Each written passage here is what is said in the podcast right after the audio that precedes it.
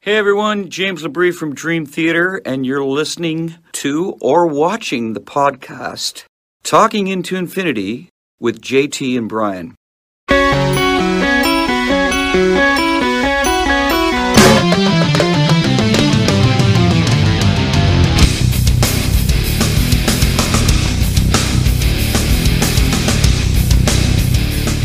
You're dialed into Talking into Infinity, a Dream Theater podcast. Be a part of the show live every other Thursday at 7:30 p.m. Eastern Standard Time on YouTube, Facebook, talkingintoinfinity.com, or the cmsnetwork.com.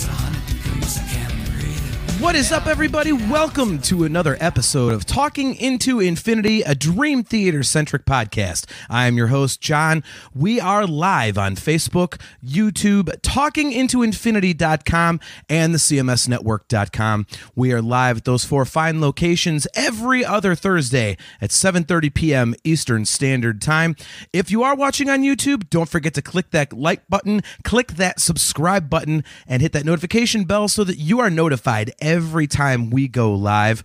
If you would like to catch video replays of the show, all of our episodes are available on our YouTube page or the YouTube page of the CMS Network. And if you'd like to catch audio replays of the show, just Google Talking into Infinity Podcast. Without further ado, let me bring on my very good friend and co-host. He was uh I think about 53 years old in 1997, uh, Mr. Brian Hendrickson. What's going on, man? I have no idea. Has it been two Thursdays already? It it has. It has. We've All right, already we gotta got pull this pull this comment up right away. Chastity Crawley says, "I've got my rather embarrassing list for albums that I would have bought or that I actually had." I don't think they can actually be embarrassing, Chastity. I'm sure Brian and I have some that uh you know might be a little questionable. Now, 1997. If you're from Cleveland, that's best remembered as our closest chance before 2016 happened. Uh, we were in the bottom of the ninth inning Yeah. down in Florida, and Yep. uh, a lot of people blame a lot of people blame Nagy and a lot of people blame Jose Mesa, but it was really Tony Fernandez that booted that That's true. ball. And uh, he doesn't get enough, enough of the blame. But yeah, we were like literally, I don't know what. Did we get one one, out. out? We one we, out we had away two, or two we outs had two, away? one out. They had, we had two outs. We were one out away. God, Yeah, one out away from a World close. Series title. Yeah, the first ch- the first uh, championship our city had seen since 1964, and Wow. uh, yeah, first World Series since 1954. But th- thanks, Brian. Way to start the show off on a downer. what the hell? That's literally the only thing that I remember about that year. But but uh, going back, I was looking at a couple movies. Um, so of course, like your favorite of all time, Titanic. I do love that movie. You can make fun of me all you want. Okay, so just do it. Just do a yay or nay when I do, let's just do yay or nay. Men in Black. I've only seen that most of the way through and on cable, but I Okay, so liked it. You're, you're already not following directions. Fifth Element. No, That was horrible. I, I almost walked out. I should have. Uh, GI Jane. no, definitely a big no. Oh, I love I love that. Isn't that that's a Ridley Scott or is it Tony Scott? Tony Scott. Tony Scott. He's still a good director. Boogie Nights. You gotta like that. Yeah, yeah. Boogie Nights. Uh, Liar Liar, of course, classic. I wouldn't say classic, but it's good. My background, The Game. Love that movie. David Fincher. No clue. No clue. Oh, it's really really cool. Really cool twist. Uh, Con Air, of course. Never saw that. You never saw Con Air? No, I just didn't care. Oh my God. Uh, Face Off. You had to have seen that. I did not. Didn't care. Wow. Scream 2? Yes. Big fan of the Scream movies. All right. Well, we'll stop there. Uh, the Lost World, which not exactly a great sequel. Jurassic Park. Could be worse. Could be the third one. yeah. Um, anyway, so that's what the movie scene was like. Uh, so, can you explain this topic again? Now, I know I was the one that came up with it, but I can never explain how this is supposed to work. Sure. Re- before we do that, real quick, did you leave off Austin Powers? Was Au- the first Austin Powers in '97? I didn't come up on my list, but it might be if, some, if someone else said it did. Oh yeah, th- no, this yeah, that is the first one. You're right. My bad. Wow. I, I hadn't seen that in I don't know how many years, and we literally just watched it at my brother in law's place over the weekend. So Is I- that, the one? yeah. Is it the first one where he's backing up in the car and it's like five minutes to back that car? No, it's it's it's like the it's not the car. It's like the like the golf cart thing in the underground right, right, bunker. right. Yeah, Yeah. Yeah, I, I could watch Yeah. that for like two. I could just watch that for two hours. It's so stupid, but it's still Yep. hilarious. Uh, all right. So the concept basically, we have a year where a Dream Theater record has been released, and we walk into the record store. And this year, for example, is 1997. We walk into the record store and we say, "Hey, we want Dream Theater's Falling into Infinity," and the guy says, "You can't have it. You got to pick something else." So we pick eight different records that we would choose to purchase in the event that we cannot purchase the Dream Theater album. So this time is 1997. Uh, it is getting progressively more difficult as the years go on, just proving that we're stuck in the past in terms of our musical tastes. Um, well, and, and also to clarify, this is also a looking back to where I don't specifically go. Uh, so I'm also looking at bands that I've gotten into since then, and I go back and I look at albums like, oh man, I missed this one. I'm not strictly going, okay, where was I in 1997? Because then I'd have two albums, like literally. Yeah, right. So, so that's kind of full disclosure on that. These are not ones that the, not as most of mine. Well, I'll say at least half of my list are not ones at the time I was even aware of. But looking back now, for sure. Yeah. Well, Kevin Smith, by the way, speaking of the game, your background, he says uh, the game, great movie. The uh, once then you, once great movie once then you know the ending. Okay. Yeah, So- you can't. It's hard to watch it twice. That's for sure. Okay. Well, may- maybe now I have to check it out then. Okay. Um, yeah. No, I'm I'm with you though. Like I, I've never done these in the context of okay. I only I, I have to p- pick things for this year that I'm I was only aware of then. Right. You know, like I I mean this one is actually actually pretty close.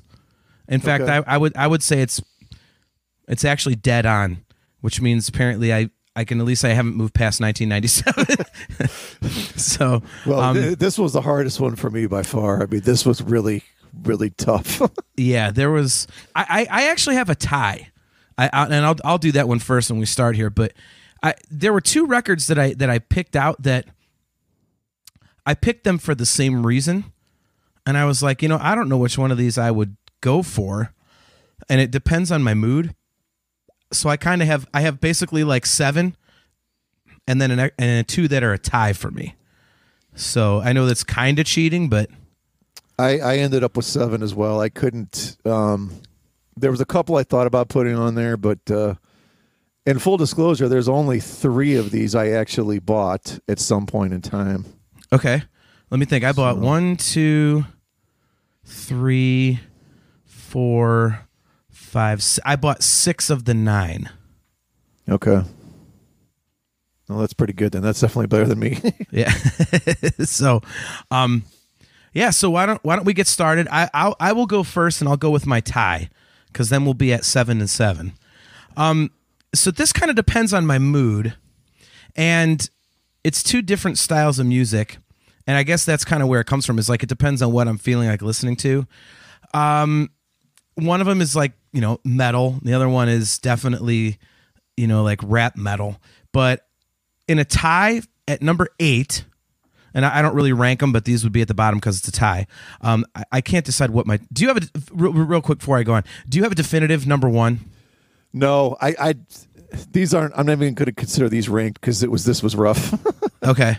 Yeah. Kale says. Kale says I have five, but not in any particular order.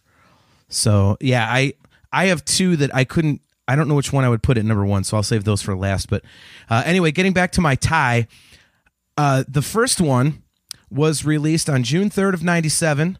The other one was released less than a month later. I have Bruce Dickinson's "Accident at Birth," or "Accident of Birth," excuse me, and Limp Bizkit's three dollar bill, y'all. So, eh, yeah, and basically they're tied because both records to me, the songs kind of blur together. There's not a lot of standout stuff. Like the good songs are really good, but the songs that aren't as aren't as good are still pretty close. There, there's not a lot of highs and lows on these records. Um, Three dollar bill, y'all. I know there. The I, I really, I really like counterfeit. I like stuck. I mean, everybody likes faith just because it's like a cool version of that tune. Um, but it's like if you're, if I'm into something a little more modern and you know, kind of bouncy and whatever, I'm, I'm, you know, I'm gonna go for, I would go for three dollar bill, y'all. But if I'm going for some, you know, straight up, pretty much metal, definitely uh, accident of birth. Are you familiar with accident of birth? So I tried listening to both of that and I think the Chemical Wedding, and I just never really got into them. But now, unlike you, I may go back and actually check this out. Okay. Th- see, okay, metal metal person J, metal person J says accident of birth kicks ass. That's in my top ten.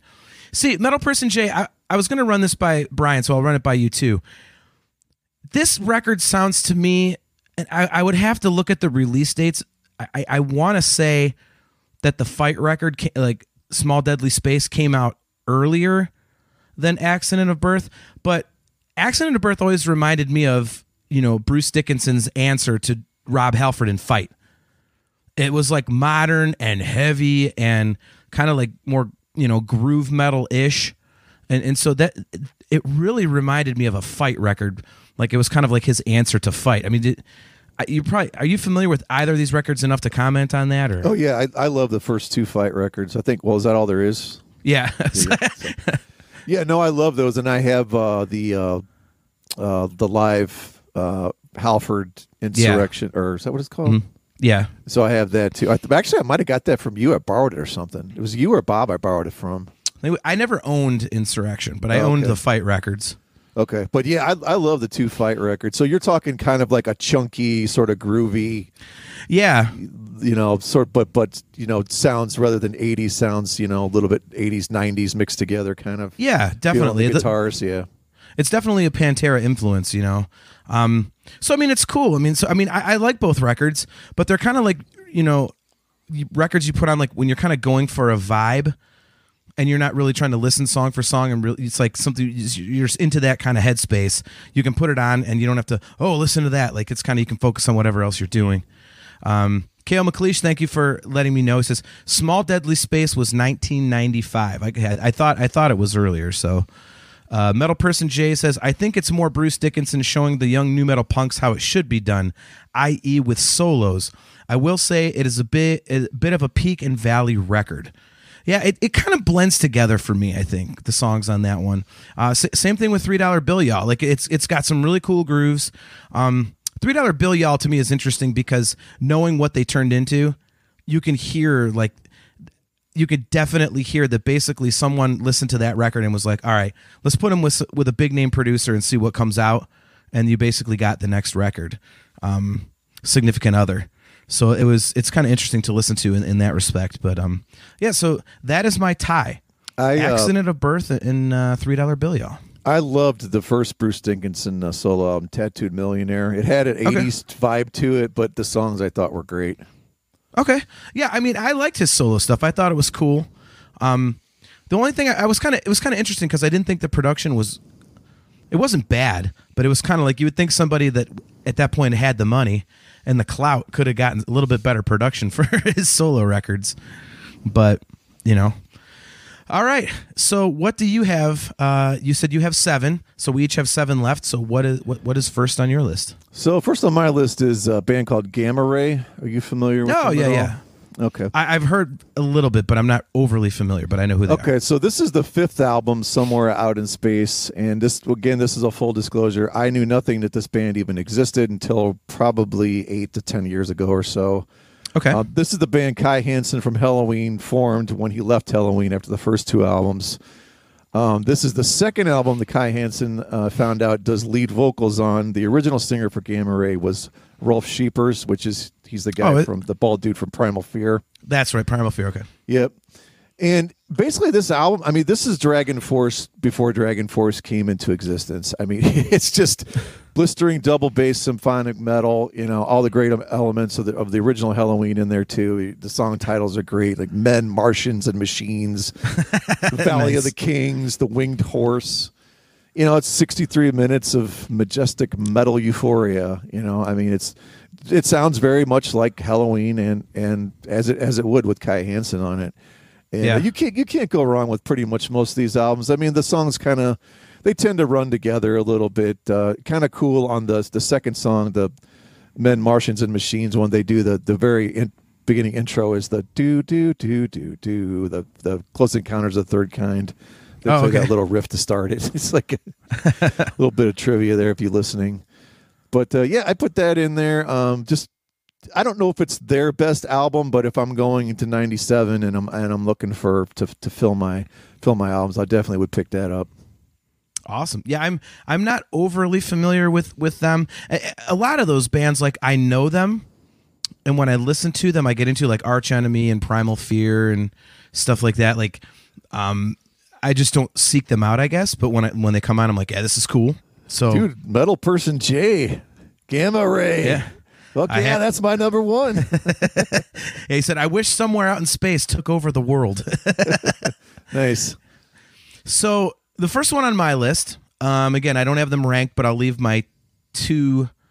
I, I have I have a third one that I can I can say for later. But uh, this this record of mine uh, came out on March 25th of 1997, and if I remember right, I had its predecessor on a previous list. I have the more things change, the sophomore effort from Machine Head and uh, this is just a kick-ass record. I think it's you know it it I, I it's not as thrashy as Burn My Eyes. It, it's a little more of a slow, but but it's definitely like heavy. I mean, you know, like songs like 10 ton hammer and take my scars and you know struck a nerve bay of pigs like stuff like that it's just a heavy heavy record and it's a progression from the first one um you know again i i think you know you, you see him going into a little bit more of a groove you know direction uh, as opposed to the thrash direction they started with. So that's cool. Um, I, Machine is just a cool band. I, they they only have a few records I'm really not into. Uh, other you know, es- especially once they started getting into the more like classic metal sounding stuff on albums like what what uh, what's it the, the the the Blackening and then you know the Locust one or whatever. Like I'm I'm not, I'm not up with the names, but I'm familiar with them enough. Yep. Uh, but yeah, I mean, this is just like this record is just obnoxiously heavy, and I mean, it gets sludgier in the sludgy parts, and it's man, oh man, it's just a really cool album to listen to, especially especially because it mixes very well with the first record, "Burn My Eyes." I, I think I think they're very complementary to each other. So you know, it, stylistically, like I said, one's faster, one's slower, so you can kind of blend them together nicely and get you know just you know a good solid two hours of kick-ass like kind of more modern sounding metal so i, I really like it the more things change uh, are you familiar with this one at all I believe I've heard a few of the songs off of it, uh, not as much as Burn My Eyes. Um, but uh, I, I love, and I don't know the name of the newest Machine Head, but I actually loved Locust. I love Blackening. Um, the one right after that I liked. And then I think they did two where it was like kind of like, I don't know what they were doing, but yeah This- that catharsis record was shit oh yeah, that was that. Yeah, that was it. But this this new one, man, it starts out. There's a couple ten minute. Just I mean, there's just there's so much intricate stuff going on in it yeah uh, on on some of these newer albums, and like this dude really sits down and takes time and maps these out. Man, the parts are just the guitar parts are just some of them are just phenomenal. They're just they're real dissonant and heavy sounding, but catchy and melodic at the same time, which we've talked before is very difficult to achieve. Yeah, and I th- uh, for me, like I I like metal a lot, but it there's not very many like screamer bands that you know I I get into. I I I have to have some melody in my vocals, and you know the uh, the obvious exception is Pantera. is probably my third favorite band behind Van Halen and Dream Theater. Um, but I like Machine. I I really like I really like Rob's voice. You know, it's like it's just it's it's heavy. It's he- he's like got the nuts to it, and it doesn't sound fake. It's kind of like Corey Taylor. Like I'm not a Slipknot fan or anything, but I like when you know the guys if they are screaming, I can tell it's not some like you know kind of upper register like they're kind of forcing their throat to. No, it's it's just a guttural. You can tell like if this guy's going to yell at somebody, that's exactly how it's going to sound. And I, you know, so I, I I I like that a lot. So um, I, I like his voice. That's one of the reasons I dig it. But yeah, you're you're spot on with the guitar. He writes some cool stuff. Um, I mean, he, he got into that that that ugug ee, ugug like the pinch harmonic kind of thing. Yep. You know, like early on, and so that was kind of like their signature thing, which is which is cool. So um, I dig it. So yeah, the more things changed by Machine Head uh, is is on my list. What do you have next on yours? You might think I tripped over myself to come up with this one. Uh, Our Lady Peace Clumsy. Oh, the first joke of the night. There it is. Yeah. It only took you 19 minutes. Uh, so much like Volbeat, uh, Love, Hate, Avenged Sevenfold, uh, Sevenfold, and maybe uh, Enough's Enough, you either love or you hate the singer of this band. There's not going to be an in between. Uh, the singer's name is Raine Maida. I think that's how you pronounce it. Okay. Um, from the opening track, Superman's Dead was a hit, uh, to, to Carnival, to introspective song called 4 a.m.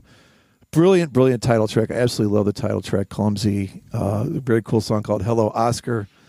You know, Our Lady Peace. This is like a it's a it's a mixtape that's equal parts Flaming Lips, Foo Fighters, and maybe some Cheap Trick. I the best way I can describe this album, particularly because I believe they did get sort of more polished later, but this is like garage pop.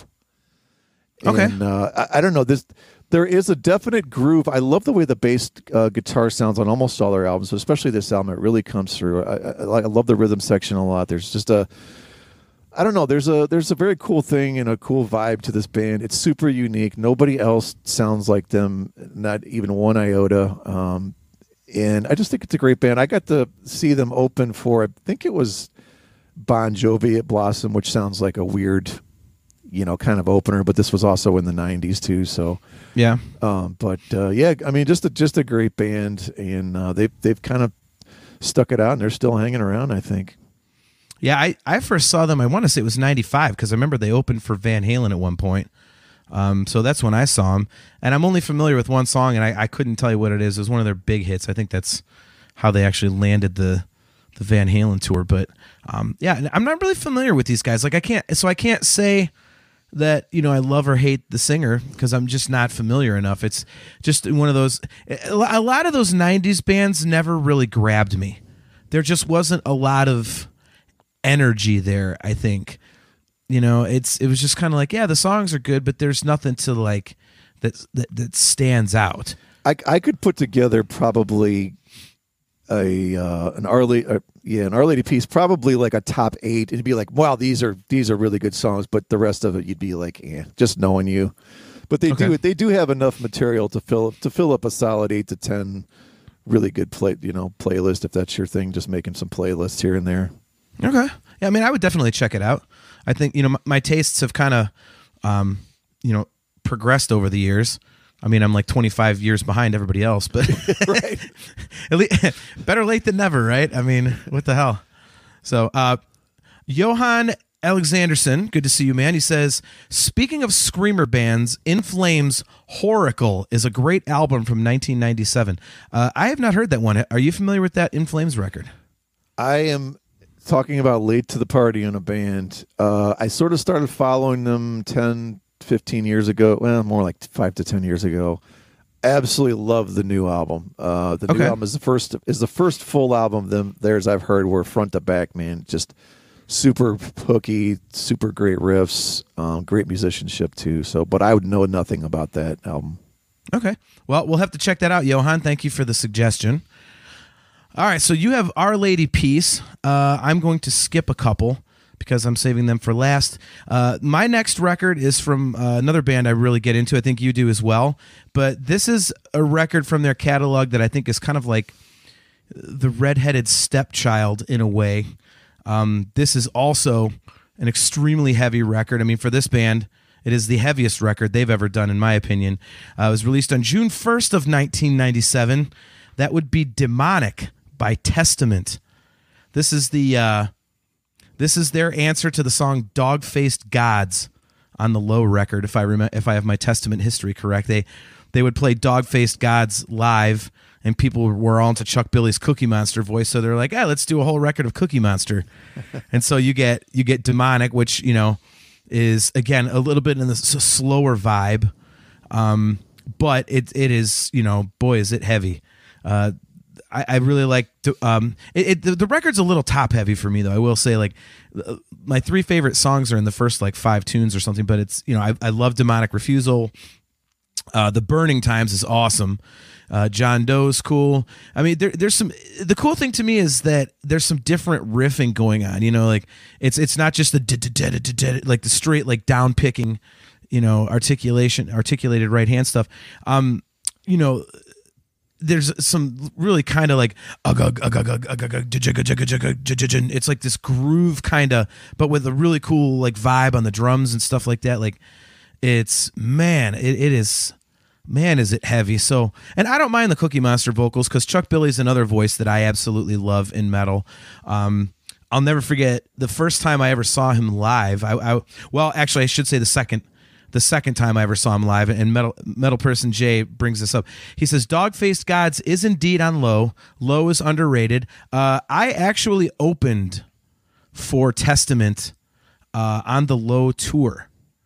So that was actually kind of cool. I, I, although I think it was demonic now that I think about it, but um, is a little place? You remember Ron's Crossroads in Akron, Brian? Oh, yeah. Yep. That little tiny place. Uh, we opened for Testament there, and it was, I will never forget going in like when we were hauling in our gear, and I went in the little bathroom to take a piss, and this absolute gorilla of a dude comes walking in, and I'm like, out of the corner of my eye, I'm like, who the fuck is this giant dude? I happen to look over, I'm like, oh my God, it's fucking Chuck Billy. I was like, holy shit, that guy is big, dude. What is he like six five or something? Oh well, it's it's and he's tall, but he's also wide and shit. Like well, his arms is, are like yeah, he is too. a big fucking dude.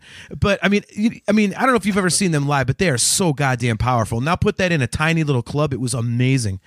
But um, yeah, uh, Metal Person J, I love Low. That is that is such a kick ass record, man. I I love Low, but um, back to Demonic again, it's really heavy. It's got some really cool riffs that are really different from a lot of the stuff you know in the rest of their catalog. Uh, so I I really dig it. It's weird because I usually don't lean towards the really heavy side of things in terms of the bands that I like, but on the, on my list tonight I've got some heavy stuff. So and this is one of them. And again, this record never gets talked about. I think this was the one that you know fans were kind of like, yeah, they love it or hate it. If you don't mind the Cookie Monster vocal, then you like Demonic. If if you don't like it and you wanted some more of the melodic Chuck Billy, then you're like, yeah, skip. So let, us get to the Gathering. But um, yeah, did they so have uh, Dave Lombardo on that, or was he on the Gathering? No, he was on the Gathering. Um, I did look that up. This was actually Gene Hoglan. Okay. So the Atomic Clock made his first appearance in. Uh, That's his nickname. Yeah, yeah, it's his nice. nickname, the Atomic Clock. Nice. Yeah. Um, so yeah, this was his first appearance with the band, and um, there's definitely an L in there, right? Just make sure. yes. Okay.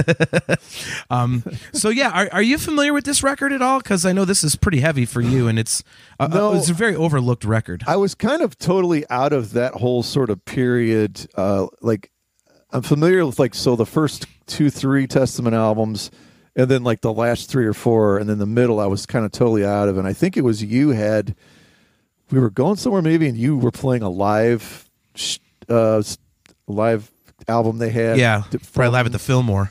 Okay, yeah, and that had I think a lot of songs from those eras, and I was like, man, these are great tunes I'd never heard before. Yeah. Kale McLeish says Gene Hoglan is a beast. Yeah, he is. I wish he was still in the damn band. That sucks that he had to leave, but at, at least they had, uh, you know, Dave Lombardo for all of you know 38 seconds. They got him back in the band. I, I, just want to mention that he's he's like focused on all these other projects he's doing, and they all suck. I'm like, good lord, like, ugh. I mean, so, just my opinion, but well, we play. So I, I, the other day, Bob and I at work, I said you have to check this out. So I I had Spotify on. I I, I lasted two and a half minutes on Dave Lombardo's solo album. Oh, it's dude, it's awful, isn't it? oh, it's like, terrible. I and then I was like, okay, let's go to the next song. And I was just like, I I don't I mean, I'm all for like experimental and whatever, but I I don't know. I just I don't I really don't understand. It just sounds like somebody was just just playing whenever they felt like playing to whatever and that's exactly what i what i felt like too and i mean that can be freeing and liberating and, and maybe it can sound good but this this time it didn't work so well, I, I would I would have to assume that he probably wasn't really worried about any critical reaction because with a guy like him, you know, his fan base knows him strictly basically as the as the guy from Slayer. So I don't think they're really interested in him experimenting and doing all this other like goofy stuff. They're just like, look, man, just go play double bass and I want to hear, you know, Angel of Death and you know, they, they don't really want to hear all that other stuff that he that he does and yeah, so I, I, would I would have to assume know. he really didn't give a shit. He's like, look, I want to do this. I'm just releasing it. People like it, whatever. Like, Great. it's got to be. So, uh, discuss Metal Joe. Good to see you, man. Uh, this guy is famous because he fixed my internet this week. So thank you, Joe, for that. You are a legend on, on TII and the Nerf Herder Council. Uh, he says, This is a hard question science or coal chamber? I don't want to pick. Um, if I have to pick Coal Chamber or um, Incubus, I'm gonna go Incubus. What about you? Um, as far as Coal Chamber, I know absolutely nothing about them. I never have. Um, so I guess I'll take Incubus. Okay. Yeah, I I just I was never really a big Coal Chamber guy. Like they're okay, but there's some Incubus stuff I like, and I, again I like that. I don't know the guy's last name, but uh, Brandon, whatever his name is, the singer. I like I like his voice. I think he's a really good singer, and it had some cool melodies to it. Man, it was interesting. It was like, you know, obviously Hoobastank ripped them off, but I really love the first two Hoobastank records. So you know. Uh, all right, so I have demonic. What is next on your list? Well, right in that same uh, genre, we have the, the the band with the biggest misnomer ever for a band moniker, and that's Ben Folds Five. wow. With whatever and ever, amen. And the reason, obviously, is there's only three people in the band. So, uh, yeah, man. I mean, so if you go back to 1997, grunge is in full gear, I guess, or maybe it's tailing away. I don't know exactly. Would there be a worse idea than going to a record company saying, "We've got a band that's got a piano, drums, and bass. What can you do with us?" Well, it turns out Ben Folds, man. I mean, in my opinion, is incredibly gifted, underrated to some degree. Um, in my book, he's he's an absolute scholar student of Billy Joel, Elton John, Burt Bacharach, Beach Boys, Steely Dan school of what I consider extremely sophisticated pop songwriting. It's very very difficult to do, and to sound catchy and to do well. Um, you know, the, the biggest single off of there is "Brick," which is a hauntingly catchy song. Um, Okay. The ultimate breakup anthem song for the dumped. I love that song. A song for the dumped. Nice. yeah, it, it's that the chorus is "Give me my money back, give me my money back, you bitch." That's literally what he's singing over there, That's awesome. right? And he also, you know, double respect for a guy that, that you know, he he did a cover of "Get Your Hands Off of My Woman, Mother Effer." Um, have you ever have you ever heard? His he did a cover of "The Darkness" that song. Ben Folds. It's absolutely No. amazing. Oh, dude, it's so good. Um, there's a cool jazzy coffee house type song called "Selfless, Cold, and Composed." And uh, I don't know, man. Just this is just some. This is just a great. Uh, I, I always want to see this guy live. I have yet to do that. So next time he comes someplace, hopefully like an Agora or a House of Blues or Music Hall or something, I'm going to be there. Uh, just just an awesome, great, great band, great songwriter, and uh, you know, re- uh, refreshing. You know, breath of fresh air. You know. So this is when he was still it was still Ben Folds five. This is before he just Ben Folds. Yeah. Yep. I wonder. So did he just like basically decide like I'm solo now? Is that Well, where I, the I don't know change if, came I don't, from? I, or? I don't know if when he goes out now he still brings a band and it's maybe not the same guys or what. I don't know if it's just Okay. on the piano. I, I honestly can't totally comment on that. And Okay. in full disclosure, past this album, I probably only know three or four songs. Um, I haven't stayed all that current with it, but uh, Okay. everything I do, I always hear from him, and I love hearing him his interviews and hearing him talk and stuff. He's he's just a really really interesting guy. Okay. Well, in the chat we have uh long time no see. Gibson Les Paul is back. Good to see you, man. He's having a chat with Metal Person Jay. Uh, Kale McLeish has a comment. He says, "Since you're bringing up Lombardo, I'll bring up my number four, Cryptic Writings by Megadeth. Commercial AF, sure, but there are some fun songs on there." Uh, Kale, I bring up your comment because that is the next one on my list. Uh, June 17th of 97, Cryptic Writings by Megadeth. Um, I mentioned production on Accident of Birth. Oh, it's Sean Faust. What's up, Sean? Good to see you, man. How you been? Uh, so I bring up the production on Accident of Birth, saying, okay, well, how do you not have a little better? And I'm gonna I'm gonna use that again for Cryptic Writings because the guitars suck. They sound so thin. I mean, it, it's like it, it, it's not good, and I, I don't know how the hell Mustaine let the record out sounding like that. Um, that being said, Kale's right. There there are some really cool songs on there. Um, Almost Honest is one of my favorites. Uh, I like Masterminds and Mastermind. Like it's it's just a weird kind of thing. Uh, Secret Place is awesome. She Wolf is great. Um, the one song that I always I've always had an issue with is FFF. It is such a like a it's like a Motorbreath kill 'em all, just complete and total rip off. You know, I mean, I remember the, the very first time I heard the record, I was driving around delivering pizza, and um, I was like, "What the hell is this?" Like, this is just Motorbreath, dude. Like, um, but other than that, yeah, this is this this is a this is a really good record, man. It's solid. Unfortunately, it was the uh, swan song for the best lineup of Megadeth, the Marty Friedman and uh, Nick Menza era. Uh, Kale McLeish says FF Motorbreath. nice. Um, but yeah, so unfortunately, this was the last record featuring Marty Friedman and Nick Menza. But um, yeah, it's it a lot of cool songs, and but I it, it, it sucks that Mustaine decided when he did Risk to take the weird songs and, and use that as the direction for Risk instead of the cooler ones like Secret Place and stuff like that. Um, you know. Uh, Metal Person J says Trust is a great, great song. That song should have been as big as Symphony of Destruction. I am going to disagree with you on that, Metal Person J. I think Trust was just a complete, you know, attempt at an Enter Sandman. I mean, the riff is almost in the same damn position. Um, it's just, ugh, I, it's good. I mean, it's not a bad song, but you know, um, Kale says Vortex is a hell of a guitar jam, though. Yeah, I will agree on that one too. Uh, like I said, this this is a good record, man. I was I was happy with it. It, it I, obviously, I think. Can we agree, Brian, on something that if you're going to rank the Friedman Menza records, you you might be able to rank them easily in order of release. I mean, you're going to go Rust in Peace, followed by Symphony, followed by Youthanasia, followed by uh, Cryptic Writings, and Youthanasia is close to uh, uh, uh, uh, Countdown, but it's still not as good. I think. Wh- Where do you where do you stand on that? Yeah, I guess I got confused. I, I was thinking that this was the, f- the first one without them, but uh, yeah, this No. is definitely a, the, the the lowest of the four. So, and um, you know, not to jump ahead, but uh, this I'm pretty sure this is the only one we're going to have together on the list. Okay. I think.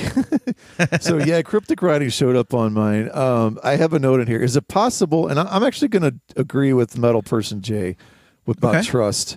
I think is can an album possibly have maybe its best, most underrated song, even though it's a hit, but also the dumbest thing they've ever done in their entire life, and it's not FFF. It's have cool will travel. I mean, how mad is Gene Simmons that he didn't think of this atrocity of a lyric before Dave did?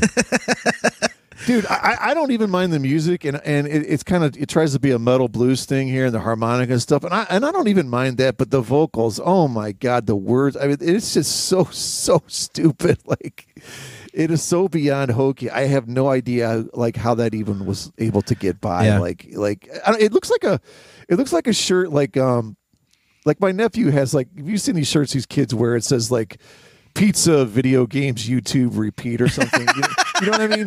It's like a, it's, it's something a kid would wear. And it's and it's funny if a kid wears it. So like a kid in like 1970 or 1980 have cool we'll travel like so stupid man It's That just- is hilarious. I, I- I don't know. I, I don't know. It's just so dumb. Like I, I can't stand that song. But man, I mean, trust, almost honest, use the man. You brought up Masterminds, great. She Wolf. I also kind of disagree on the guitars because I kind of thought if I was reading right, what they wanted this, he kind of wanted this to sort of be more of a hard rock rock record. And to me, the production and guitars reflect that. Now, I can see if you want full blown metal, and that's what you're used to, you didn't get it, but I don't know. I don't. I don't mind the production on it. I'm going to disagree completely. Like you can you can have a hard rock production without having shitty sounding guitars.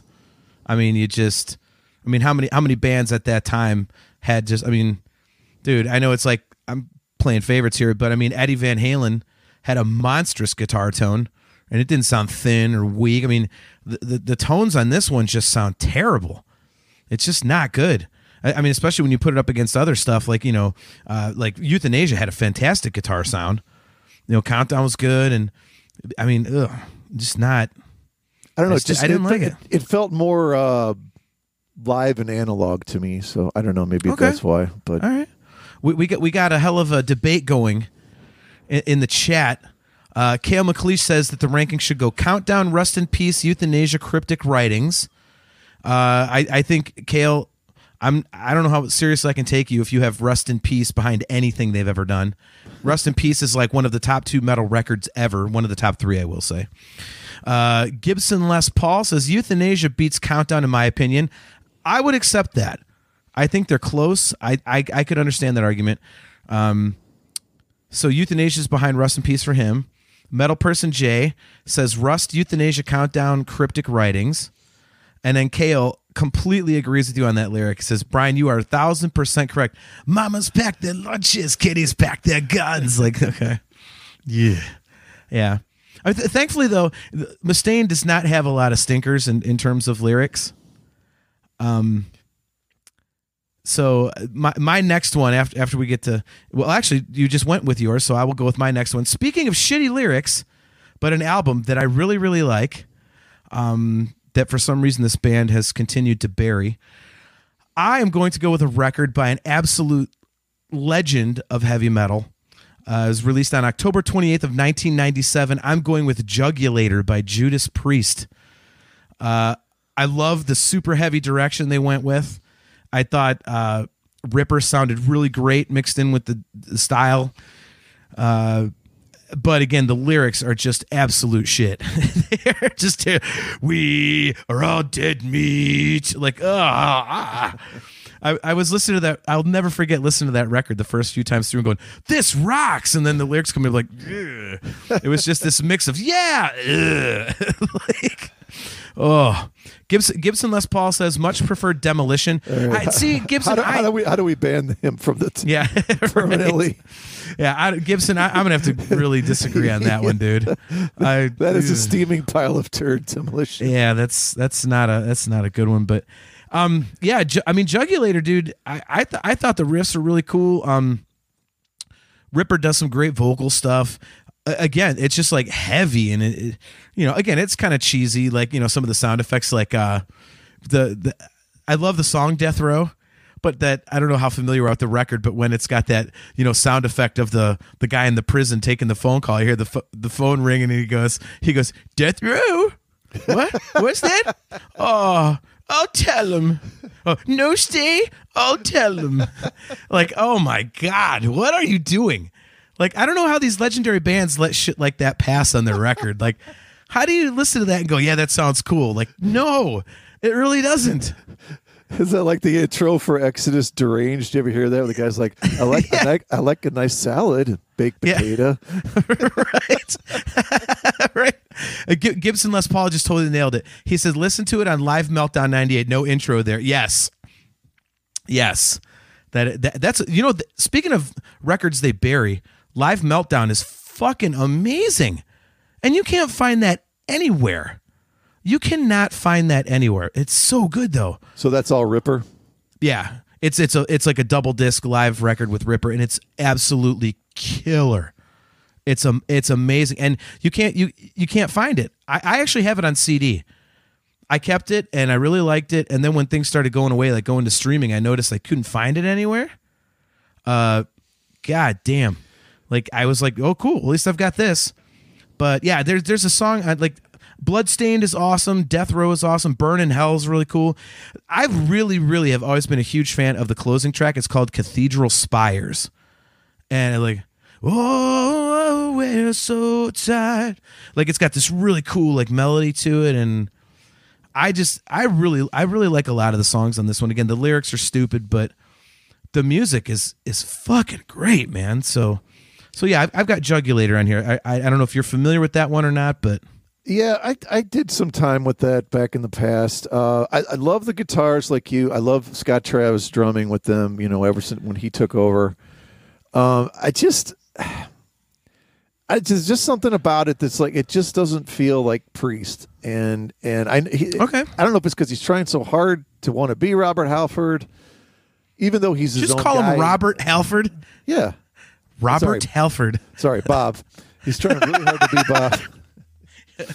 nice. No, but uh, I, I I don't know. There's just something, and even even he finally admitted, like, look, I can't, you know, I can't pretend to be someone else. You know, this this is Rob's band, whatever.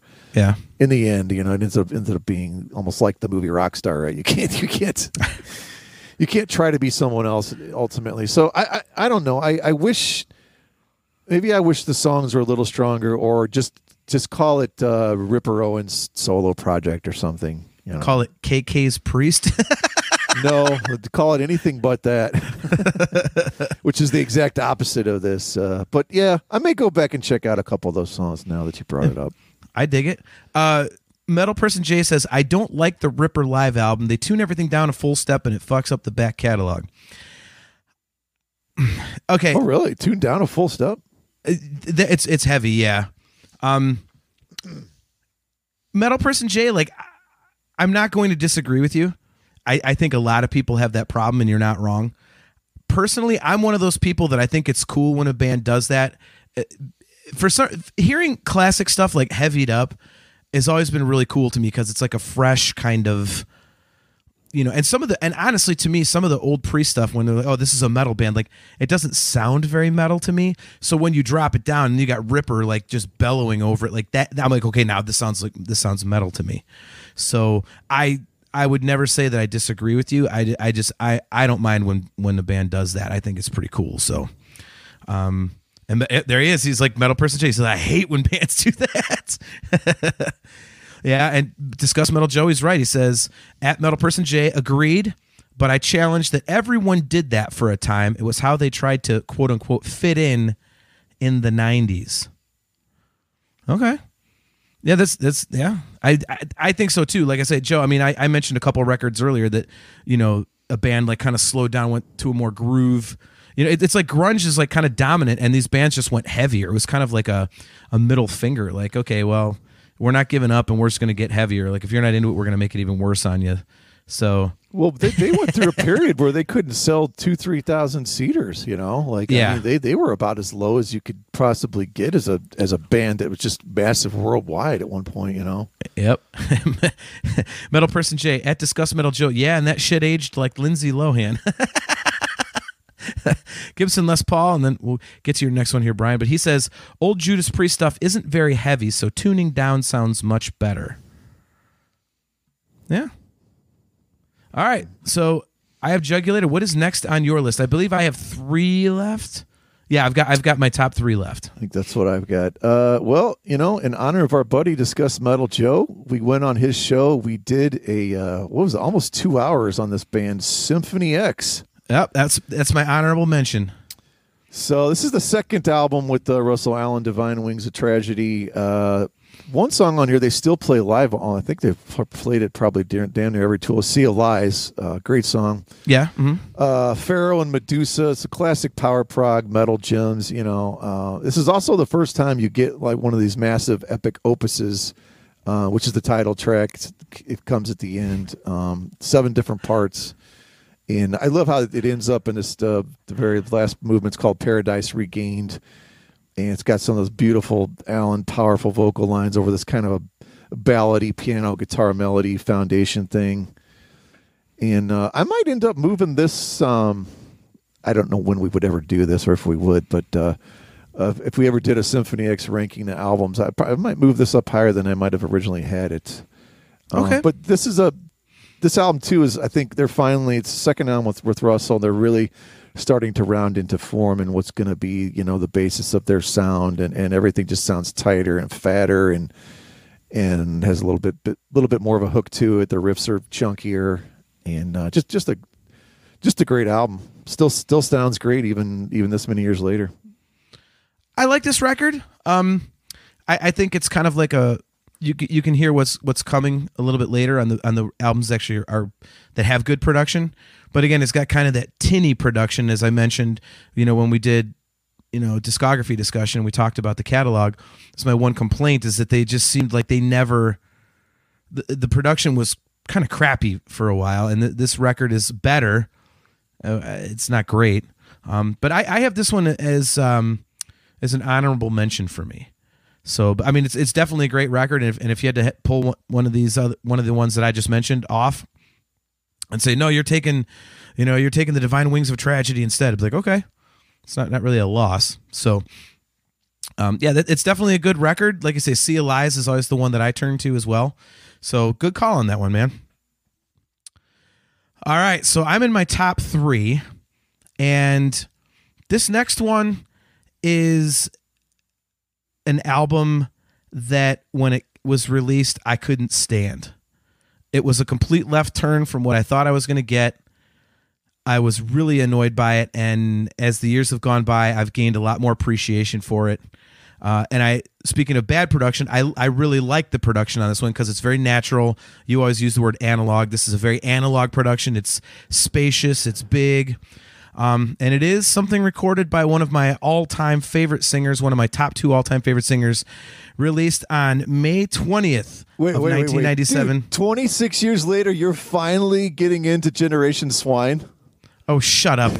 I'm gonna I'm gonna kick you off the show permanently for even mentioning that. We don't joke about that hunk of shit on here.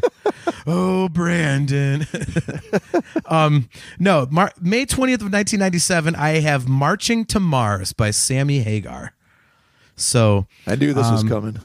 yeah, well, dude, honestly, it's it's so weird. Like, I. I, I I did not like this record at all when it came out. I was like, he's supposed to rock. And a lot of this is kind of funky, but as my tastes have kind of matured over the years, just a teeny bit, like I said earlier, um, I've really appreciated it more. And the production, like I say, is wide open. It sounds big, but it's you know not cluttered and overly done. It's cool, and there's some great songs on here, man. Little White Lies is a cool tune, and uh, you know the video with the with the chimpanzee banging on the guitar was just a hilarious "fu Eddie Van Halen" moment. Um, Who has the right is a beautiful song. Both sides now is cool. Um, man, it's just there's some really cool stuff on here, and Sammy's voice is just he does so much stuff on here that I'd never heard from him.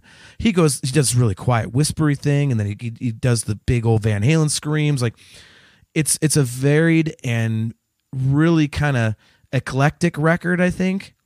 And I, I want to say it's Mickey Hart that he was working with. He met him on a plane. He was going to retire after Van Halen, or at least not do anything for a long time. Mickey Hart's like, no, you make music. Let's go make a record. Next thing you know, he's making a, a record. So, um, but yeah, it's it's something that I just it's grown on me as the years have gone by. Uh, and because admittedly, I don't like a lot of the Sammy solo stuff. It's just stock, boring pop rock. Um, and and this one's a little different, and I dig it. So I, I'm interested to see if you like this one, or if or or if you like any of the Sammy solo stuff, because you're you have a much more broad taste than I do. So Uh, I like a lot of the older stuff. Um, as far as this album, I've only heard the last two songs, and I totally love them. I, Amnesty is granted, I think, Yeah. is one of the most amazing ballads ever. And I love the title track, "Marching to Mars." So those are legit the only two Yep. songs I've heard off of them, but I think they're both great. okay, well you you haven't heard it, so we'll move on to yours. Uh, what is next? You have you have what three left or two? Uh, I think I have two. Okay. All right. So what do you have next on your list?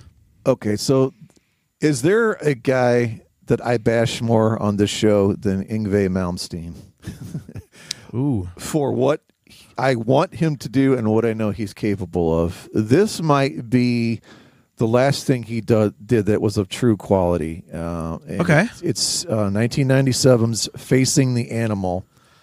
Gibson Les Paul called it right as you said it. Yeah, first of all, the production on this sounds better than anything he's done in the last ten years. And this album's twenty six years old. I, I, I, I don't know what it is. I love to crucify this guy because he's insanely stubborn and his ridiculous ego when it comes to not using singers anymore. Uh, he has a guy singing on here called Mats Levin or Mats Levine. I'm not sure how you pronounce it, um, but he, I guess he's the singer now in Vandenberg and uh, did some stuff with them. He's also done some stints with TSO and a band some people may be familiar with. I'm sure you're not, but Candlemass, you might have heard the name. Oh yeah, I know Candlemass. Okay, I love this guy's voice. Um, he's he, this guy has the high range but the raspiness, so I'll rank him third behind uh, Jeff Scott Soto and, and Joe Lynn Turner. Um, as far as this is the third best singer, and and Yngwie even did a couple of albums with with Ripper. The problem is the production on him blows ass, and and you know it's like they could have been great, but he just doesn't want to get a producer. um, but yeah, man, the opening song Braveheart, it's just a perfect Malmsteen's classic sludging metal beast type song. You know, you can't take the 80s out of this guy. You know, there's songs like Another Time and there's a ballad. It's called "Like an Angel," and and lyrically, Yngwie, like when he writes songs about love or making love, they're they're about as cringy as it gets. But I mean, who cares? The music's cool. Um, and then when he puts his mind to just doing the metal shred fest, just just song called "Poison in My Veins" and "Heathens from the North," and I don't know. This is just a an album that I, you know, I knew it existed, but had never really listened to it or given it a chance. And I'm like, if there's ever a chance for Yngwie to redeem himself on the show, this will be a good opportunity to see if this album is good. And I actually really dig this album. Okay, very cool. Yeah, I'm I'm not familiar with any of the Yngwie stuff. He's just knowing that the guy is such a cock. I anytime I if if there's somebody I know is just a complete jerk, it turns me off immediately. And I unfortunately with Yngwie, like I've heard his playing and stuff, and it's also I such a weird word to use, but it's it's so masturbatory. But I don't know. I, I, everything I've heard is like, hey, check out all these like fucking sweep arpeggios I can do. It's like, okay, so I, I got to listen to some of the more mellow stuff to see what he does when he's playing with some feel. There's an um, interesting comment. Gibson Les Paul talks about the singers. Mike Vescera, number one, followed by Mark Boals, then Mats Levén. Okay. All right. Well, you can't rank those two ahead of Joe Lynn Turner and Jeff Scott Soto for starters. yeah. Jeff Scott Soto is like amazing. If you want to put, I actually did like Mark Boals. He's on the trilogy, the third, third, uh, full like kind of album. Uh, I, I'll, I guess I'll take Mark Boals third if you want to put him ahead of Mats Levén, maybe. But uh, okay. But yeah, no, we're not going to put those guys ahead of Joe Lynn Turner and Jeff yeah. Scott Soto. We're not insane no. here. So Chastity Crawley says Yngwie is one that I only heard about because of a track Petrucci did covering something Yngwie did. That's man, Chastity. You haven't heard of Yngwie? I thought everybody heard of him. It's to, if you're into guitar stuff, he's a total shredder. But again, it's very he is neoclassical shred. Excuse me, and um, it, it gets a little extreme for me at times. Um, so before I get into my my last two, which I have a hard time ranking because I'm going to get into Kale's comment. He's officially say that's coming next. Yeah, Kale Kale is being banned from the chat permanently for this one. His number 2 of 1997 is Reload. I'm not deluded enough to believe that this belongs higher in Metallica's rankings, but it's one of the first albums I ever heard of theirs, and I have a real soft spot for these songs. Kale, uh, you are wrong. Kale, that album is pure dog shit. Uh, it's fucking garbage. I rarely disagree with somebody this heavily on something, but Reload is trash. It's B sides from a shit record. So, it, ugh, Kale, that is, ooh, man. I have a real soft spot for Charles Manson. Uh, it was the first serial killer I was introduced to. nice. oh, my God.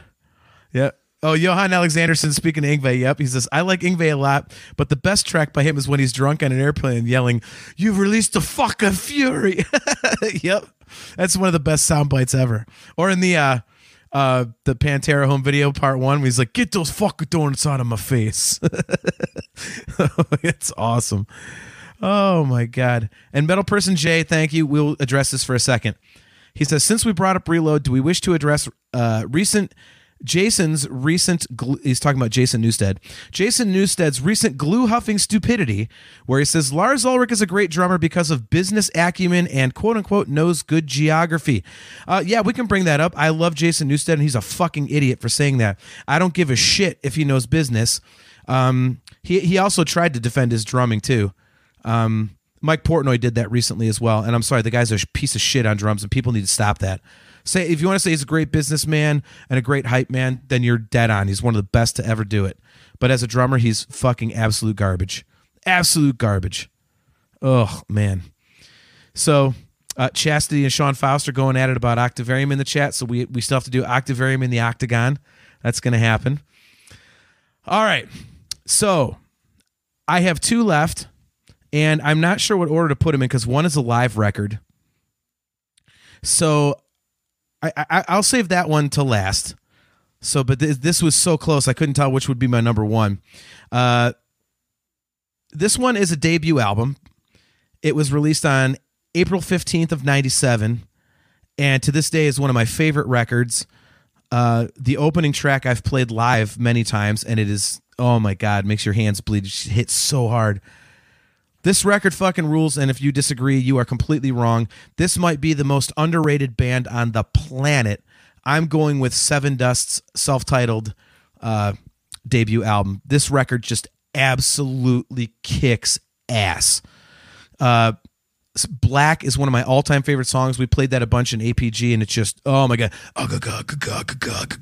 You're just oh my god, so good. Bitch is phenomenal. Terminator, Too Close to Hate, Prayer, Speak, Will It Bleed. Um, I mean, Sevendust is so criminally underrated. It's not even funny. They are phenomenal live. They are just like even a bad Sevendust like pizza. Even a bad record's still good. There's enough on there. You're like, okay, this is cool. And, and this record is just, oh my god, I love this Sevendust record so much. I, I go back to this one frequently, and it's just, you know, if you want to see some kick-ass live stuff, I, I don't remember what it's called, but they did like a, they it was a live DVD from the first first tour and stuff, and it's in a little club, and they've got like you know, like road cones and shit or something. Like on the the stage is made up all junky and and it's just them just absolutely kicking ass in front of like a thousand people, and the energy is just you you can't you can't beat the energy of that thing. I mean, basically, John started out back like off the stage, like he was going to come through the crowd to get to the stage and start singing, and the crowd was rocking so hard they couldn't get him through the crowd. So Black starts, and he's not even on the stage. He got up there like the middle of the first verse because people was rocking so hard they couldn't. The security couldn't push him through the crowd fast enough. So um, you got to look that one up on YouTube or find a DVD of it. But it's it is absolutely killer. So um, if you guys have not heard the first Sevendust record, or you're not into Sevendust, man, oh man, you don't know what you're missing. The first Sevendust record is is brilliant it's brilliant. I love it. And uh, I know you're a Sevendust fan, Brian. So what do you think about the first record? I am, but full disclosure, I oh, did not boy. get into the band until Memory, I think, which to me is an absolutely brilliant masterpiece of an album. Memory? There, I don't think there is a record called Memory. Is it Memory? Wait, I'm messing it up.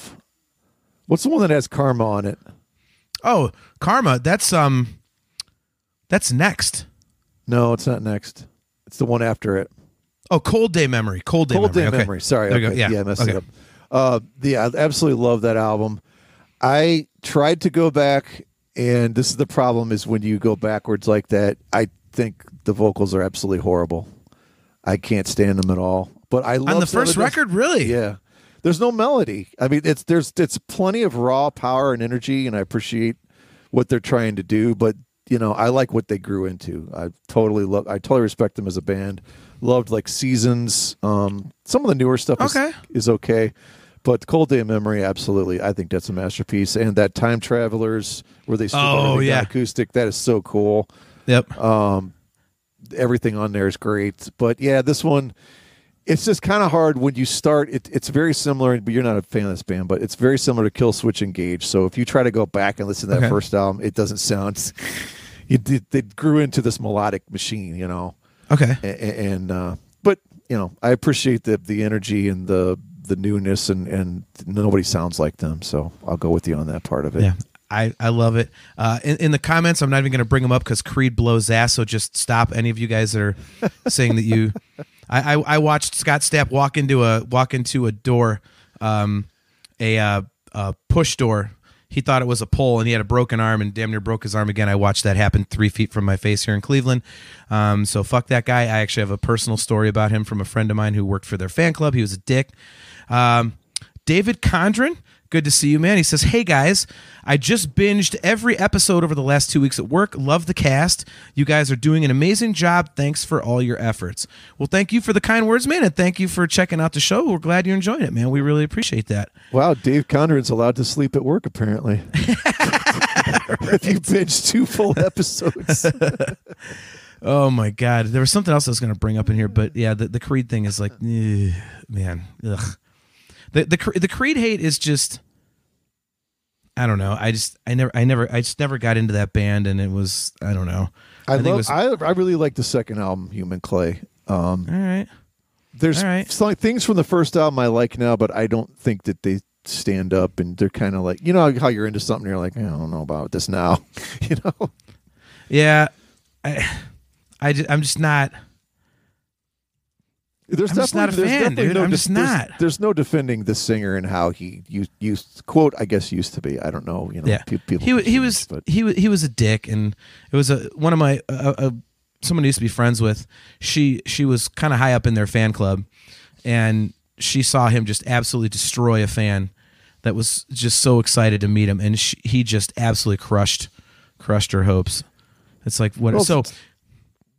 yeah, there's but- there's certain people that don't know how to handle.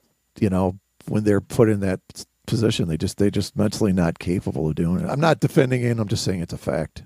Sure. Well, real quick story about Sevendust, since you mentioned time travelers and bonfires, and then we'll get to your your last one and my last one.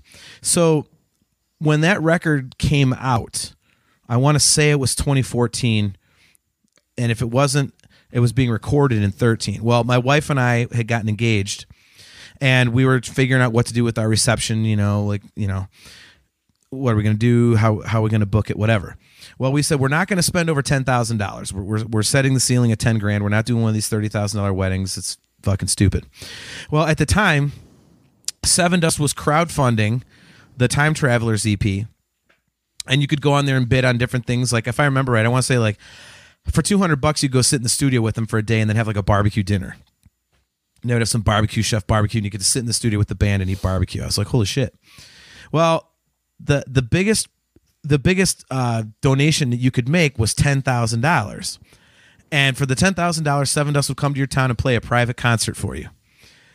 And for about a two week period, my wife Stephanie Stephanie and I were seriously considering taking our ten thousand dollars for our reception and paying it to Sevendust and having our reception be a potluck, and Sevendust is playing our wedding reception. Like it was like oh my god. Like we were we for two weeks we're like do we do this? Like how awesome would it be? People like holy shit john and steph had Sevendust as their wedding band. Like that that just sounded so fucking cool and then eventually like oh yeah but like our older family and friends like they're not gonna get it. And we you know eh. so we eventually like yeah we should probably come down off of that. But we were seriously considering that. And i i you know i already have the coolest wedding reception that i've ever been to. But if we'd had Sevendust i think it definitely no one could top that. You imagine going to a wedding be like yeah okay we got a band. All right you just got a wedding band? Well not any wedding band. It's uh you know Sevendust. So that's that's my little Sevendust story for that record but um um sean faust how close did you really get to having Sevendust play? Sean that's a true story. My wife and i spent about two weeks considering making the wedding like we spent all of our $10000 on Sevendust and then have people bring shit as a potluck instead of giving us gifts. That was that was our idea. So you know all right so you have one left and i have one left what is the last one on your list Wait, I'm just trying to picture this. So, like, hey, uh, could you guys play uh, Angel's Son, and Enemy? Uh, Where do you want me to put this mac and cheese? like, But come on, wouldn't that be awesome? Wouldn't you Oh, still yeah, be dude. telling? Wouldn't you still be telling that story? I- like I, I- went, I, I went to my buddy's wedding reception and Sevendust was playing. yeah, I, I would. I mean, come on. Okay, I lied earlier on my math. I guess I have two left, so I'll do one. Then you got your last one. I got one more. Okay. Uh, so I have the second album from the Foo Fighters. Okay. color and the shape. Uh, full disclosure, was not really a big fan of the first album. Um, I don't really know that I consider that. You know, that was more like Dave just sort of, you know, locking himself in and doing this thing sort of all by himself. Did he do that on both on, on the first and second record, or just the first one? I think just the first one. I'm not totally sure on that, but um, you know, this this was definitely you know he found his sound and vision on this album, and um, I, I'm going to argue that there is no better band, and it kind of started with the album of being able to mix clean and distorted guitars off and on throughout songs. Like it, I don't know. I, I just think it's a masterpiece of the way he can do this. Uh, like some examples: "My Poor Brain," "Up in Arms." Of course, they had the mega hits: "Monkey Wrench," "Everlong," "My Hero." But I love this album, and most most of their stuff in this in this kind of period is just an there's an immediacy and an urgency to to the riffs and the songs and the vocals and and he does this thing on some songs. I, I call it like a it's almost like a space rock type thing. This song called February Stars, where you know they get these guitars just kind of spinning around each other with, with echoing and these these different little lines interchanging in and out, and it's so melodic and and but you know he manages to tighten them up into you know three and a half, four and a half minute just just little little pieces of music, and uh, it's really kind of where they sort of found this is what the Foo Fighters are eventually going to be 90% of the time when they fire up a song, you know. I'm I'm not super thrilled with I would say the last two albums, but anything up till there all kind of to me fits, you know, neatly in this color and the shape and what they were going for and what they became. Unmuting my mic would help. Yeah. Um, Foo, Fi- Foo Fighters is a weird band for me. Um, I love the hits, and the album tracks I really don't like. I've tried like this is a band I tried to get into because I'm like, oh man, I love my hair, I love learning to fly, I love Monkey Wrench and Everlong and all these other songs. Like, and I went and listened to a full record. I'm like, what is this other trash? Like, I just I do not like the album tracks at all, and it bums me out because I, Dave Grohl's got a cool voice. I think he's a great songwriter. Um, you know, and I, I like you know I was mentioning earlier about you know musicians that I don't listen to because they're dicks.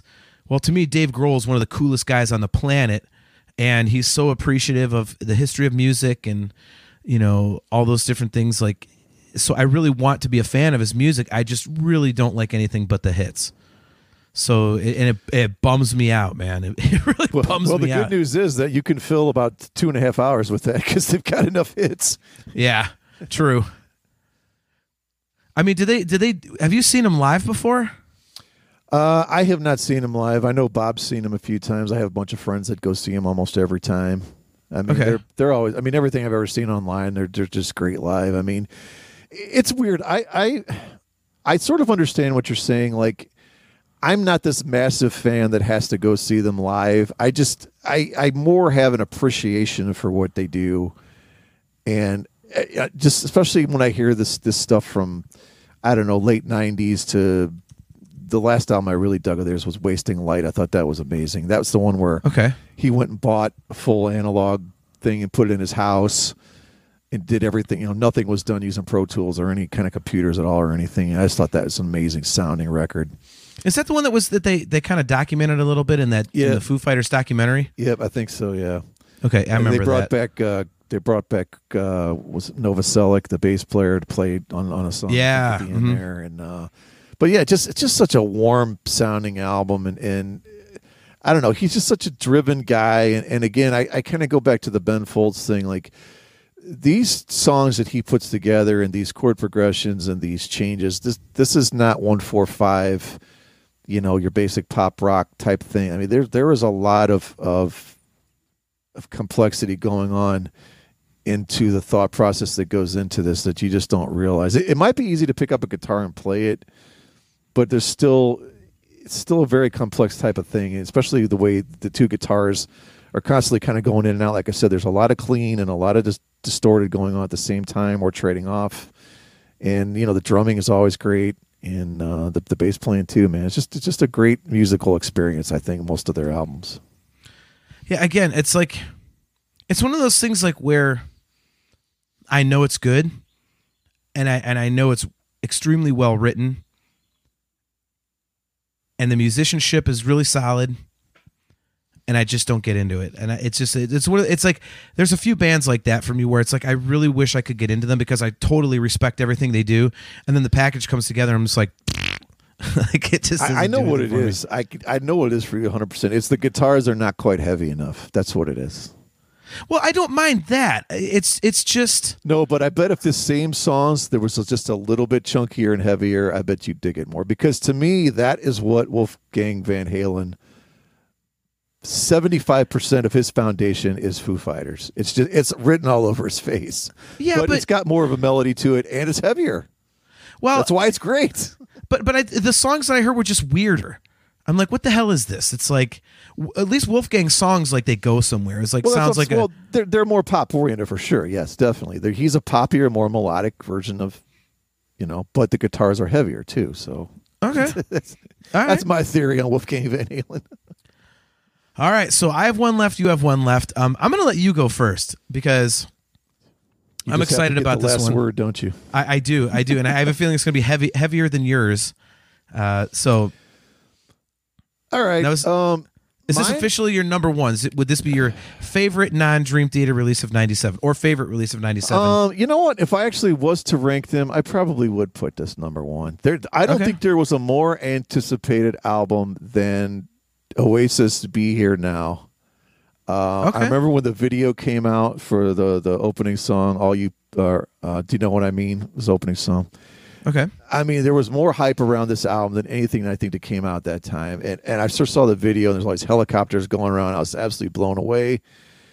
To date, it's still one of my favorite album opening tracks of all time. It's got that stoner rip and groove. It just gets stuck and buried into the back of your skull. You get lightheaded. You know, I mean, Liam Gallagher has got that trademark. It's that nasally impression. It's Yeah. John. It's John Lennon on a 12 day bender of JD and no filter camels. You know, that's an excellent way to describe it. Yeah, yeah, and, and especially there's another song they're called "All Around the World." He sounds like that. You know, this great song, "Getting Better." The, the smash radio ballad was "Don't Go Away," okay, and the title track on this, it's like, forget the Beatles. You know, th- this is the Stones. I mean, this this is you could picture Mick Jagger just like sashaying all over the stage during this. You know, they just they're able to sort of mix mix in that. You know, when they go to their sort of rockin' more roots type thing of of a Stones meets Beatles you know 90s on acid kind of thing. And and i don't know man they're just there was just something massive and huge about this band the way they were able to make these songs that are really kind of small sound songs sound so ginormous. And i don't know if that was all based on the production or just his voice but i i just absolutely love love his voice on on this stuff. And uh, i think it's a great album. Cool. Yeah, I, I'm not an Oasis fan, but I will say that I, I gained an appreciation for them based on that documentary that they released. Like that was that was really really good. So I went and I looked into some of their stuff. I'm like, okay, this is this is pretty cool. So I it, I think the record before this one is the one with all the big hits on it, isn't it? Or is what Morning Glory or something? Like I don't I'm not yeah that with that the- has a few more yeah, that's that's with what Champagne Supernova and Wonderwall and stuff like that. Yep. And um, but yeah, I mean, dude, great songwriters. Um, man, oh man, I you want to talk about a couple of dicks? I mean, I don't know how as brothers they just just destroyed each other. They were, I mean, that band just was owning the world. Yep. And I mean, could you imagine if that band did a reunion tour right now? Holy God! You want to talk about a stadium tour, but um, yeah, I mean, for you know, again, I think this is a band that I appreciate that I never really hugely got into. Um, I mean, his voice definitely is unique. I think you nailed it. Like you know, a ten day bender of JD and and you know cigarettes and stuff. Um, but um, you know, in his, his enunciation, it's like I I find myself every time I sing Champagne Supernova live, I have to go with a champagne supernova in the sky. Like Yep. it just I can't help it. It's like you have to do it. you have to say this guy too Yeah, yeah, right, exactly. like point to some dude right. Oh my god, that's fantastic. Um, but yeah, so I mean, definitely great band, great songwriters. Um, and and it all happened like in, in a kind of a short window for them. I mean, so to write stuff that's that immediate, that quickly, I think was really impressive. So you know, again, not not a band that I, I could say I'm a fan of, but I, I like some of the songs, man. It's it's a, it's a, it's definitely a good band. So uh, I saved a live record for last, and again, I, you know, I wasn't sure if I should put Sevendust number one or this one number one, but because this one's heavier, uh, I don't, I don't think there's any better way to close out our lists than um, one of my favorite live records of all time by one of the greatest metal bands, to me, one of the greatest bands of all time, uh, released on July 29th of 1997 uh, by the uh, heavy metal version of Van Halen to me, Pantera, official live 101 proof. Uh, it's like what what what are you, what are you gonna say? It's it's fucking Pantera. They're amazing, and this is a great chronicle of the band at that time. Um, unfortunately, it was you know on the uh, Trendkill tour. Uh, it wasn't like you know something like you know off the um, uh, the Far Beyond Driven tour when they were a little more on their game, and, and Phil wasn't you know really getting into his drugs and stuff like that. But um, awesome set list, just great sound, and my God, you know, for people that never got to see him live, I can, you know, I can vouch for it that this record is a very accurate representation of what you would have seen back then had you gotten to see them, you know, when they were still around. So I I love this album. I was really pumped when they put out a live record. Pantera, like I say, is probably um I always waffle because I know it's obviously Van Halen and Dream Theater, and then the other three are Anthrax, Queensryche, and Pantera for me in my top five. So, you know, but I think I, I'm I, consistency. It, man, Pantera just goddamn, and I love Dimebag so much. I love Dimebag, and to me, what's always been cool, like I said, like you know, Dime and Vinny, the last thing they would say to each other before kicking into a set was Van Halen. You know, they would like fist bump or high five, whatever, and go Van Halen. Like they always wanted to be like Eddie and Alex, and you know they're Dime and Vinny, and I, I think they achieved it because, uh, you know, this new tour, they're selling out arenas and and they're doing all these festivals, and Dime and Vinny aren't even there, and people are still paying out the nose. I'm going to see them for an entire weekend at the end of July. Um, it's based on the power of the songs. The songs are so goddamn good that even without the two guys that made them that great, um, you know, it's still people are still like out there paying to see it. So I that's as Van Halen as it gets to me. So for me, Pantera is the shit, and I love this. I love this album. So I don't know how big of a Pantera guy you are if you like the live record, but uh, what do you think about uh, 101 Proof Live? Well, I actually saw this tour. I guess you were there too. I don't know if we talked about this at the Jar. Yep. This is Sebastian Bach, I think, opened. yeah. okay. Um, was Anthrax on this one too with John Bush? Yeah, that was the show that they were absolutely just rip roaring hammered. So it was all three. Okay, and yeah, well, yeah. I was rip roaring hammered too. um, almost at the very top uh, of that. Isn't that like almost like a gym there? Like the seat, yeah, it's the, like a basketball yeah, arena. Yeah, the bleachers. Yeah, okay. Okay, so Yeah, where I- were you sitting? Were you, were you like because there's there's like the left side, right side. It's not a bowl. It's left side, right side. It's like a square. So there's left side, right side, and the back, and the front side was the stage. So I was in the back, up up high. Where were you? So I believe I was on the left side, pretty far Okay. up high, but it was literally like almost like a wooden bleacher type thing. I think That's exactly what it was. Yeah, Okay, yeah. Just making sure because I this this was probably the one of the most. I don't know if I want to use the word drunk, but that's probably the word I should use before I actually got to a concert. Because I never used to do that because I was like, you know, first of all, driving A, and then B, it's like I want to enjoy the show. But man, I was pretty. I went with a buddy of mine, and we we started out in Cleveland, and by the time we got there, well, man, so. But uh, yeah, good. that was an that was absolutely. But I thought Pantera sounded great. It's the only time I ever got to see him.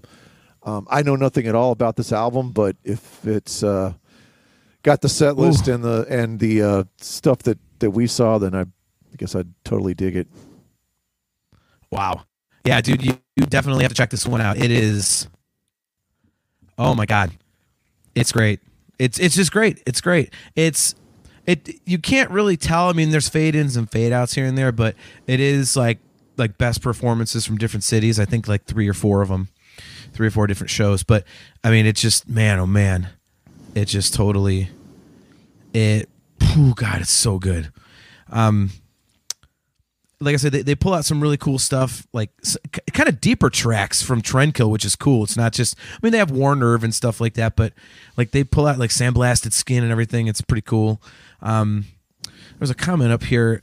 Metal, uh, Metal Person J says official 101 Live is awesome, but that Domination Hollow mishmash is dumb and should have been replaced with Primal Concrete Sledge, which was a god tier live staple. Well, I think that's why they did that, though, dude. I mean, I, I'm I'm not the biggest fan of that mashup either, uh, Metal Metal Person J, but I, I think Primal Concrete Sledge, I think they'd probably beaten into the ground at that point.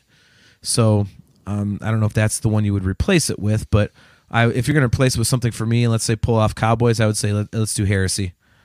Let, let's hear the the Trendkill Trendkill era Pantera do Heresy. That'd be that'd be awesome to me. So, um, oh Jesus, Giovanni Palaya, he he shows up and. Oh, Giovanni, what are you doing? It's good to see you. But he says, don't forget about Hear in the Now Frontier. He says, even though the captain was starting to let go of the wheel, it's still a worthy album. No, Giovanni, no. No, that record is terrible. See, I still think like the first three songs Man. are okay. Stop. Just stop. It's terrible. It is awful. Man. Oh, Circle J, man. Good to see you, dude. He says, joined late, but Megadeth Cryptic Writings, I probably listened to that CD once a day for a while. Yeah, we had that one in here. I did. Uh, Brian did not, but um, I did shit on the guitars. Brian says the guitars are fine. I say the guitars sound like crap. I had cryptic writings in mine. I told you it was. Oh, that's right. it's Sorry. only one- yeah. Sorry, I was thinking of a different one. But the guitars, yeah. ugh. All right, I'm, I'm going to call out Gibson Les Paul. He Gibson Les Paul either has like the best take or the shittiest take. That guy has no in between takes on the show. He says saw Pantera twice, eh, at best. Saw Pantera with Morbid Angel, much preferred Morbid Angel. Gibson, you are high. Pantera live was the best live band you could see. They absolutely crushed everyone. They were amazing. How can you say they were eh? Oh my god. Did I ever tell you my uh, morbid angel story? No. So when I was lived around Cincinnati area, I was in a cover band there. Our bass player, his brother, actually became the second uh, singer, Steve Tucker, and played bass for Morbid Angel. I know that name. Okay. Yeah, and we so we got to go to one of the shows. Um, if it was uh, maybe Bogarts. You, you've probably been to Bogarts in Cincinnati. No. Yeah. mhm. Okay, I think they played there, and it was pretty cool. Like they, these cool seeing like their tour bus and stuff. But, uh, but man, I don't know. I I wanted to like because you know because he had just joined or whatever, and it, he was on whatever the newest album they had at the time, and I wanted to like it so bad, and I just I, just- I don't know, man. I don't know what Morbid Angel. What that's supposed to be, but it's it's not for me. Let's put it that way. You're so politically correct. Yeah, It is not for me. well, I will tell you, man. I'm going to be non politically correct and say, Gibson, you're an idiot. Like, good God, Pant- Pantera not being as good as Morbid Angel and Pantera being alive. Oh, jeez. yeah. They just stood there. They didn't get into it all. Like, yeah, exactly. oh, hey, I win the show today. There he goes. Said Brian Gibson Les Paul says Brian had Yngwie facing the animal. Brian wins the show today. All right. Well, you know. Metal person Jay says that Pantera beat Walk and Cowboys from Hell into the ground too. Yeah. I think that's one of those things like those songs are so goddamn big. They're the, the ones who unfortunately have to play. Oh yeah, you can't Like- not play those. Come on. Yeah. I mean, that, that's something we could talk about because we're going to do deep dives into the other Pantera records coming up here in the next few months. So we'll, we'll have to, maybe we'll like try and do like a Pantera set list or when we do the deep dives, like, we got to hear this one live.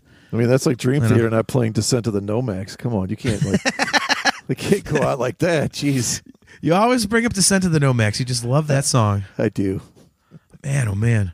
So sidebar conversation. We'll get out of here. So, um, man, that Octavarium and the Octagon in the chat has been going crazy. Chastity and Sean Faust and Kale and they really want they really want to get into the song Octavarium, man. They they want to kind of go at each other. And, and I know you, you you're like I'm sitting that one out. So that'll that'll be me as the referee.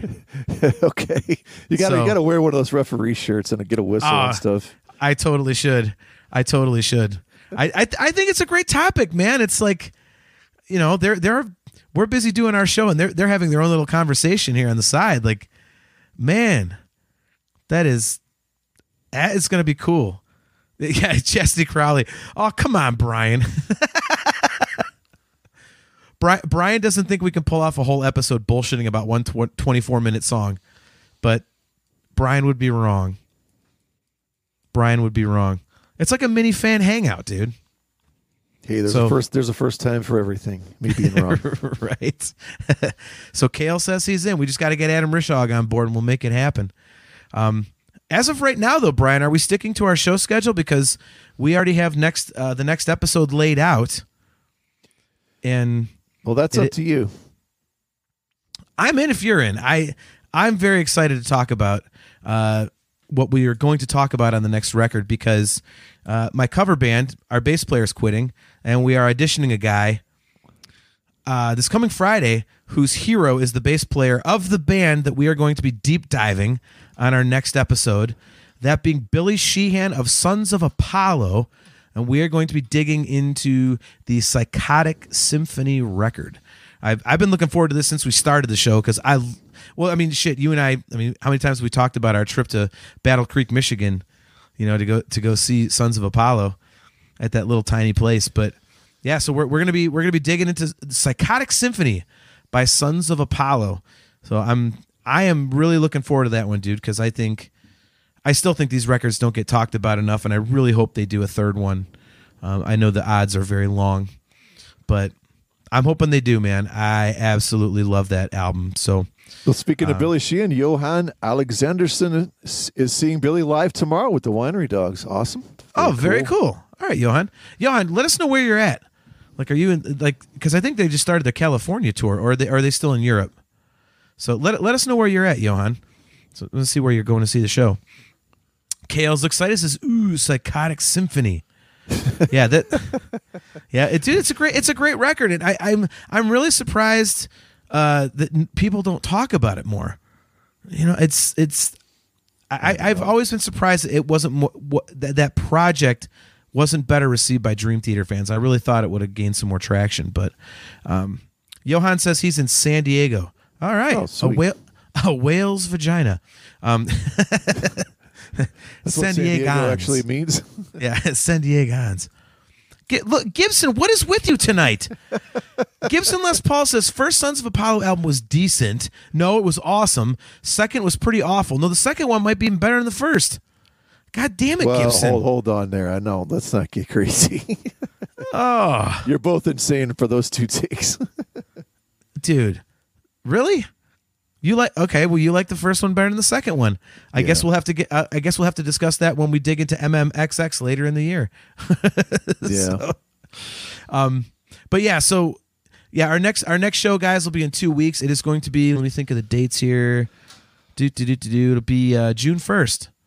It will be Thursday, June first, at 7:30 p.m. Eastern Standard Time right here on Facebook, YouTube, talkingintoinfinity.com and the cmsnetwork.com and we will be doing a deep dive into Sons of Apollo's debut record Psychotic Symphony.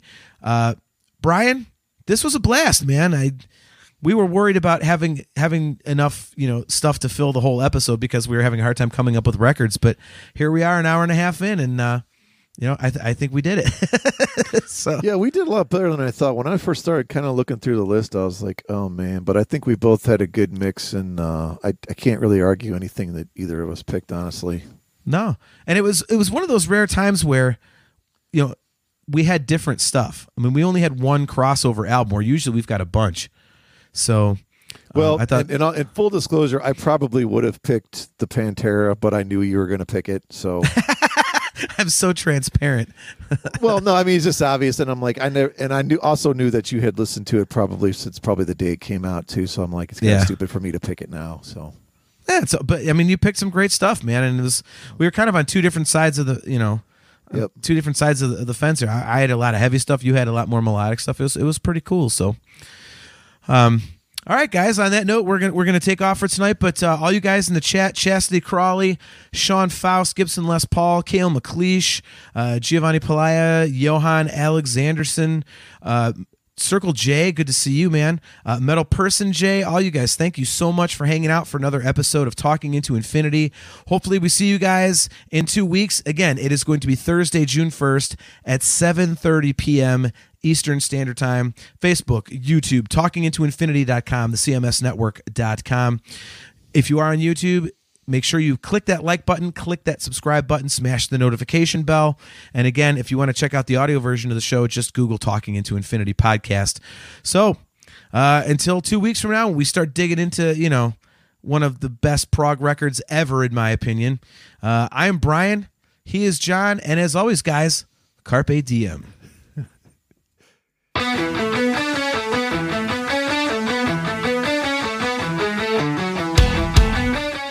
Hey everyone, thanks for checking out Talking Into Infinity, a Dream Theater podcast. Just wanted to remind you that we want you to be a part of the show. If you give us a like on Facebook or follow us on Twitter at TIIDT Podcast, we post the schedule of when we are recording the show live. It is a streaming video platform on our Facebook and YouTube pages, and it has a live chat feature where you can comment on the show, ask questions, and we can bring your remarks up on the screen and have you drive the conversation. So, again, give us a like on Facebook, follow us on Twitter at TIIDT Podcast, and come hang out with us and be a part of the show. Thanks again, and Carpe Diem.